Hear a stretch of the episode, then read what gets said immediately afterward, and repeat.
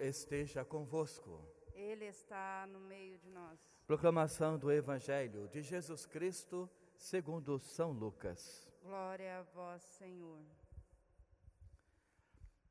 Naqueles dias, Jesus foi à montanha para rezar e passou a noite inteira em oração a Deus. Ao amanhecer, chamou os seus discípulos e escolheu doze dentre eles, aos quais deu o nome de apóstolos. Simão, a quem impôs o nome de Pedro, e seu irmão André, Tiago e João, Filipe e Bartolomeu, Mateus e Tomé, Tiago, filho de Alfeu, e Simão, chamado Zelota, Judas, filho de Tiago, e Judas Iscariotes, aquele que se tornou o traidor. Jesus desceu a, a montanha com eles e parou num lugar plano. Ali estavam muitos dos seus discípulos e grande multidão de gente, de toda a Judéia, de Jerusalém, do litoral de Tiro e Sidônia. Vieram para ouvir Jesus e serem curados das suas doenças. E aqueles que estavam atormentados por espíritos maus também foram curados. A multidão toda procurava tocar em Jesus, porque uma força saía dele e essa força curava a todos. Palavra da salvação. Glória a vós, Senhor. Irmãos e irmãs, temos hoje esse dia muito especial para a igreja, São Judas Tadeu, o santo das causas urgentes. Aquele homem que soube dedicar sua vida para que, pela sua vida, Deus pudesse manifestar-nos atendendo de várias situações, sejam elas no nosso dia a dia e principalmente no campo da espiritualidade.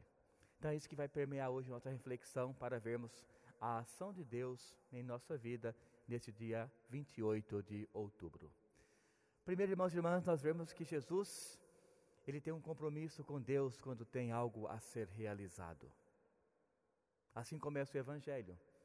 Jesus, tendo um compromisso avante, ou seja, no dia seguinte, ele procura este encaminhar esse compromisso na confiança e aos cuidados do Pai.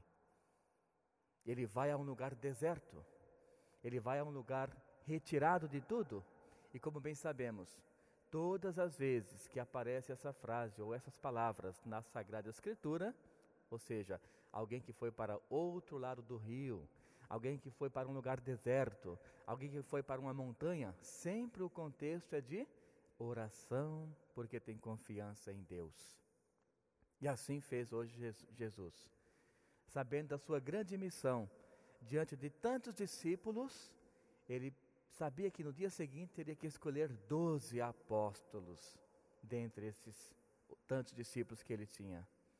E a partir daí, claro, foi num lugar deserto, afastado de todos, orar, estar com Deus, se comunicar com Deus, manter essa comunhão viva que é, nós chamamos de vida de espiritualidade com o Pai. E assim ele fez. Falou com Deus, sua vida de oração em dia, e a partir daí desceu novamente diante de tantas pessoas o Espírito de Deus com certeza o norteou para a escolha de doze apóstolos. Agora, não mais discípulos, não mais seguidores simplesmente, mas aqueles que fizeram todo um comprometimento de vida, por isso, não mais discípulos, mas sim agora apóstolos. Doze pessoas escolhidas através da oração, para que a igreja pudesse encaminhar de acordo com o que Deus sempre colocou no coração do seu Filho, Jesus Cristo. Isso nos mostra o que, irmãos e irmãs?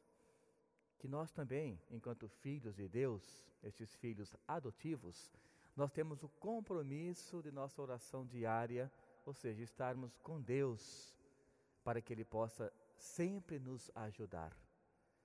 Eu gosto daquela frase que muitos falam em redes sociais, escrevem, aliás, quando diz assim: é, não foi sorte, foi Deus. E realmente, para nós que temos essa caminhada com Deus, a sorte não significa algo que está acima de Deus, de forma alguma. Portanto, não é a sorte que vai nos nortear, mas sim o que? Nós, o nosso compromisso com Deus diante de tantas situações difíceis e Deus vai abrindo os nossos caminhos. E Deus vai nos norteando de acordo com aquilo que nós necessitamos e que vai ser bom para a nossa caminhada de vida para com Ele também. Então, Jesus hoje nos ensina que a nossa oração diária deve conter essa confiança em Deus. Não significa que na escolha dele, ele escolheu os doze melhores de todos os que tinham ali. Não, de forma alguma.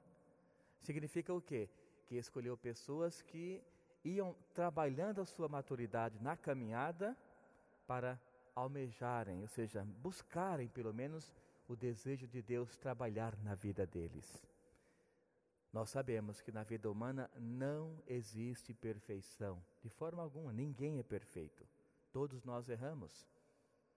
Mas quando nós buscamos essa compreensão de Deus, esse erro que nós cometemos, ele é para quê? Nos impulsionar. Uma vez que nós reconhecemos esse erro, nós não queremos mais colocá-lo em prática, porque sabemos que não condiz com a realidade de Deus. Assim deve ser nossa caminhada de oração e de fé. Não é a perfeição, mas sim o que? É esse querer cada dia mais esquecer, deixar o erro de lado e buscar um caminho mais justo, um caminho que seja mais ordenado com o que Deus nos ensina. Então assim foi São Judas Tadeu, um homem que, na sua dimensão humana, como todos nós, com certeza cometeu muitos erros, muitos equívocos. No entanto, na sua caminhada espiritual, almejou a vontade de Deus e doou o seu sangue para que toda a igreja pudesse relembrar não somente o seu nome, mas em especial o, o, o projeto que Deus fez, porque ele abriu o coração para dele, para nele, aliás, Deus trabalhar. Portanto, o nosso compromisso de vida de oração é este: buscarmos Deus e nos colocarmos à sua disposição. E quando isso acontece, aí vem a metade, a outra metade do Evangelho. Todas as nossas intenções boas, elas trabalham em nosso favor. E ele falou, Jesus, os discípulos saíram, agora, aliás, os apóstolos saíram expulsando demônios, curando pessoas que estavam enfermas de todos os tipos de doenças, físicas e espirituais. Ou seja, a pessoa que tem a vida de oração, buscando, aliás, todos os dias ao menos estar com Deus, toda essa dimensão espiritual ela consegue fazer segundo a vontade de Deus. Portanto, foi isso que São Judas fez, isso que os outros apóstolos fizeram também. Reconhecendo a sua fraqueza, mas sabiam que poderiam ser grandes portes espirituais para ali Deus trabalhar e tirar todo o mal da dimensão humana das pessoas. Então peço que Deus mais uma vez nos auxilie, nos abençoe, que São Judas Tadeus, Tadeus nos ensine a buscarmos sempre o caminho de Deus e que através dessa caminhada nós possamos buscar um caminho de santidade, seja por palavras ou pelas nossas atitudes cotidianas. Louvado seja o nosso Senhor Jesus Cristo. Para sempre seja louvado.